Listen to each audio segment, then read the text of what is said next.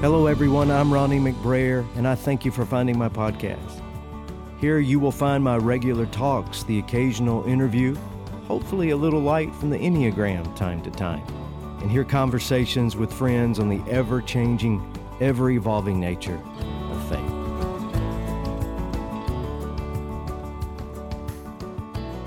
If you are burned out on religion, to quote Eugene Peterson's marvelous paraphrase, but your faith is still important to you, or if you consider yourself a spiritual exile with no real place of belief to call home, then I have you especially in mind, and I hope you'll stick around.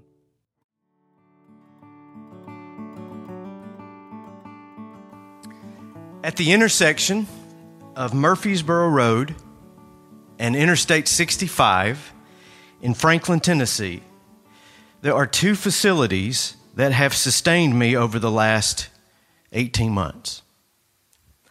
Williamson Medical Center houses the offices of Dr. Jeffrey Dendy, cardiologist and post COVID specialist for Vanderbilt University Medical Center. And across the street, the second facility, Cracker Barrel. I was exiting that Cracker Barrel last month, having caught the red eye flight from Panama City to Nashville for an early morning cardiology appointment. And as I was leaving there on the sidewalk, sidewalk alongside my arriving Uber driver lay an elderly woman near the curb. I rushed to her not knowing if she had fallen, if she'd had a stroke or a heart attack, or if she was badly injured in some way.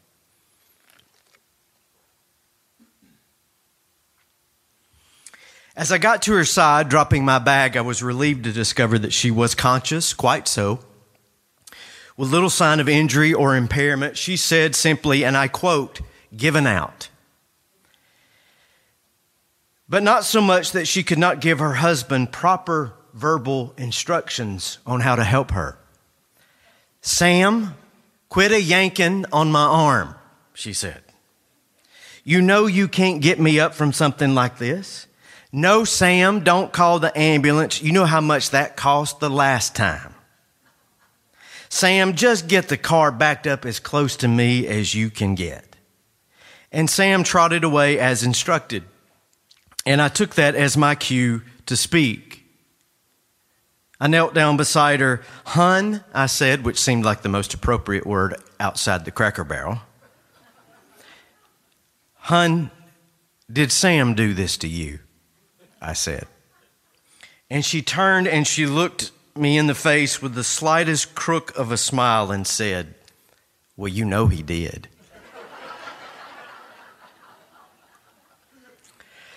I thought so. And I told her, I'll testify to the judge that I saw him push you down if you need me to. Should we sue him? By this time, she was cradled in my arms, and Sam was backing his Kia Soul out of the handicapped parking position right up into the yard of the Cracker Barrel. And I was praying that he had a backup camera lest I become a casualty of this encounter myself. Should we sue him? And that old girl gave a chuckle and she said, It won't matter. He ain't got no money anyway. Hmm. So it's like that. It's like that because he ain't never had no money, she said. I said, Well, I guess you're going to just have to go home with him. But that's probably what has gotten you into the most trouble in your life anyway. And by this time, Sam is beside us. And very slowly and tediously, he and I lift her from the ground. It's a bad hip, she kept telling me. Go easy with it, son. I tell you what, when you've come from the cardiologist and you got this much gray on your face and someone calls you son, that'll make your day. And finally, after trying to ease her along unsuccessfully, I just picked her up and carried her to the front seat and oh so gently put her into the seat and leaning into that car, then there we were, eyeball to eyeball and nose to nose. I could see all the wrinkles in her face and her silver hair, and you could see in her face in that moment the beautiful, beautiful woman she had been as a, as a young woman. And there we were, face to face, nose to nose. And before I knew what would happen, she kissed me right on the mouth.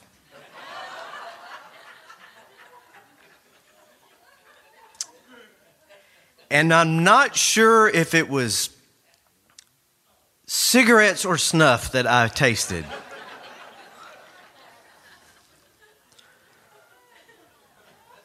Son, what's your name? And I told her. And I said, What's your name? And she said, Ann, without an E. And I said, uh, That was my mother's name, Rita Ann, without an E. She passed just a few months ago, and then she kissed me again when I told her that. Only on the cheek this time. And then I knew, quite thankfully, that it was Marlboros and not peach sweet snuff that I was tasting. Sam tried to pay me after that. And I said, absolutely not. So he hugged me instead, and for a f- terrified moment, I thought he might kiss me too. and their little Kia rolled away, and my patient Uber driver ferried me on to my next appointment.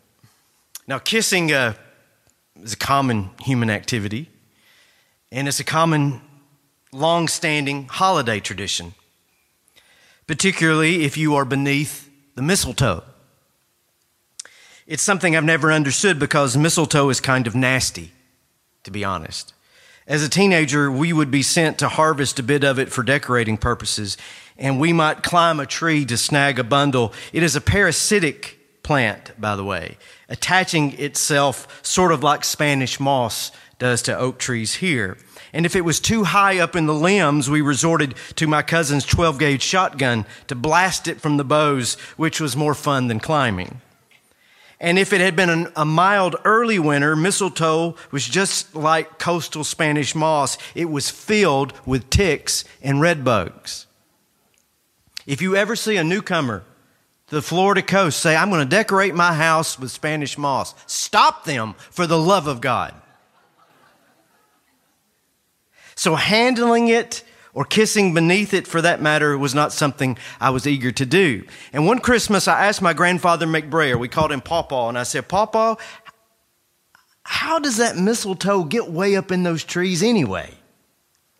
And he explained to me that that's where the birds perch to relieve themselves of their bodily functions. And as a result, those little mistletoe seeds were expelled and planted by the same means through which droppings land on your windshield. And now any thought of kissing under the mistletoe is completely gone. And my grandfather's explanation proved to be more than accurate. Mistletoe in the ancient Anglo Saxon word literally means manure stick. So, gentlemen, some of you, next time you are trying to get under the mistletoe after three too many eggnogs and you're trying to get smooches from your nephew Hank's new wife, just remember that it's a manure stick and likely infested with ticks and red bugs. So let's throw out the mistletoe and just keep the kissing part. With permission, of course. It is the 21st century, no lip locking without consent. Because kissing is good for you. That's not a phrase you expected to hear. Kissing relieves stress, boosts self esteem, reduces anxiety and blood pressure. It tones the muscles in your face, all according to a 2013 study from the BBC. And it just feels good. It feels good because the act of kissing releases dopamine, oxytocin, and all those lively hormones you might not know but love all the same. And I learned recently that we are the only animal species that practices this act, and it did not begin with romance. It was not sexual at all. Anthropologists tell us that kissing is an invention of bonding gratitude between mother and child. It began as mothers attached themselves physically, emotionally, and spiritually to their new babies. I mean, really. When you're holding a little baby, a newborn, how can you stop from kissing its little noggin, right? A kiss, then, is a reactionary, evolutionary response to grace, to a gift that's the origin of it, anyway. Romantic bonding, kissing hello, kissing goodbye, kissing for luck, kissing at a wedding ceremony. It all followed from this primal invention between mother and child. Here is this tiny, helpless, but outrageously precious child, and I kiss him, I kiss her as an act of love, an act of bonding affection, as an act of promise. When you kiss that child, it says, I will give myself to you to meet whatever need you may ever have. And everything within me, every emotion, every thought, every action, every longing, every responsibility, it is yours if you need it so that you will be safe and warm Ann protected and cared for. All of that bound up in a simple kiss. In the back seat of that Uber, and without an E's, spontaneous kiss would not leave my mind. And it wasn't the romance of it. I'm not a Marlboro man. And it was something in the Bible, something in the Old Testament, maybe something in the Proverbs, maybe something in the prophets, a line of poetry, a line from David. Somewhere there was this word about need and fulfillment coming together. Somewhere there was a psalm, and then I remembered that it was a psalm about love and justice coming together. I just couldn't conjure up the reference until much later. Some of you will have this experience where what you've been trying to remember will come to you just as you're trying to go to sleep at night. And it came to me as I was falling asleep that night as a song, a song I have sung now hundreds of times. Grace and love like mighty rivers poured incessant from above, and heaven's peace and perfect justice kissed a guilty world in love. Welshman William Rees is the author of that line. In his native Welsh, it is entitled Dyma Galre Olt Vel Morloi. In English, here is love, vast as an ocean. And it's easy to imagine Rees 150 years ago standing on the shoreline of Wales, the craggy western coast. Conway Castle is offset to his west and looking out across the Irish Sea. He writes that stanza, Here is love vast as an ocean, and then taking a line from Psalm 85. I knew it was in the Psalms. He says, Heaven's peace and perfect justice kissed a guilty world in love. Peace and perfect justice is synonymous with reconciliation. It is synonymous with loving kindness. It is what the Hebrews called hesed. It is used almost 250 times in the Old Testament to describe God's patient, gracious, long suffering disposition toward humanity. Hesed is where love and strength and justice and peace and truth and grace and rightness all come together. It's not just love, it is steadfast love. It is not just kindness, it is kindness that does not end. It is not just affection, but affection that works for the individual and the community's best interest. God's unfailing love, His steady loving kindness is always there, whether it is deserved, earned, justifiable, or otherwise. God's love God loves and God acts for our well being without pretext and without justification. God loves because God loves. God is kind because God is simply kind. God is merciful because God really is merciful. God is good all the time because God is good all the time. God's peace and perfect justice kisses this guilty world. Guilty here is not a word of shame, it means to have fallen, to have stumbled, to be unable to stand alone.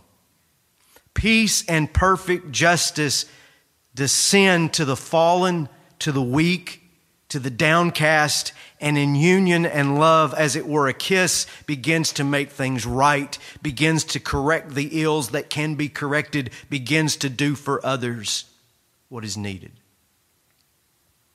It's not likely that I will ever see Sam or Ann without an E again. I hope she is well. I hope they both are. But I was glad to have made their acquaintance in those few moments on a Cracker Barrel sidewalk because that's all I did. I made their acquaintance. I was just the friend that they needed for just a little while. It wasn't extraordinary. It wasn't brave. It wasn't heroic. It was simply what was necessary at the time. Someone had fallen. Someone was without the strength to rise. Someone was without the ability to do for herself. She just needed help. Another person who could get down on that cold, hard sidewalk and move her back to a place of warmth and safety. The kiss at the end was simply an expression of gratitude that kindness had united with need and as much as possible had helped to make things right. And that's what we celebrate every year during this season.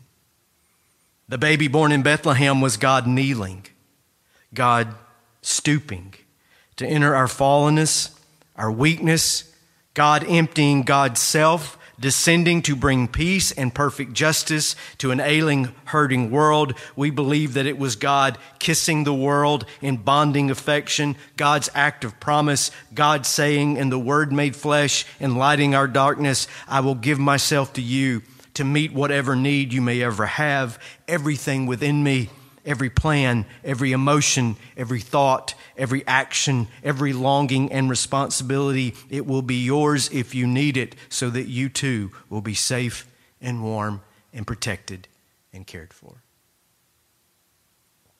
Some time ago, I received a thoughtful little gift a book. It's entitled Willie Nelson's Letters to America. I commend it to you. It is a collection of short essays about how he came to write certain songs, his love for, shall we say, herbal medicine, words of wisdom for songwriters, for parents, for whoever's eyes land on the page.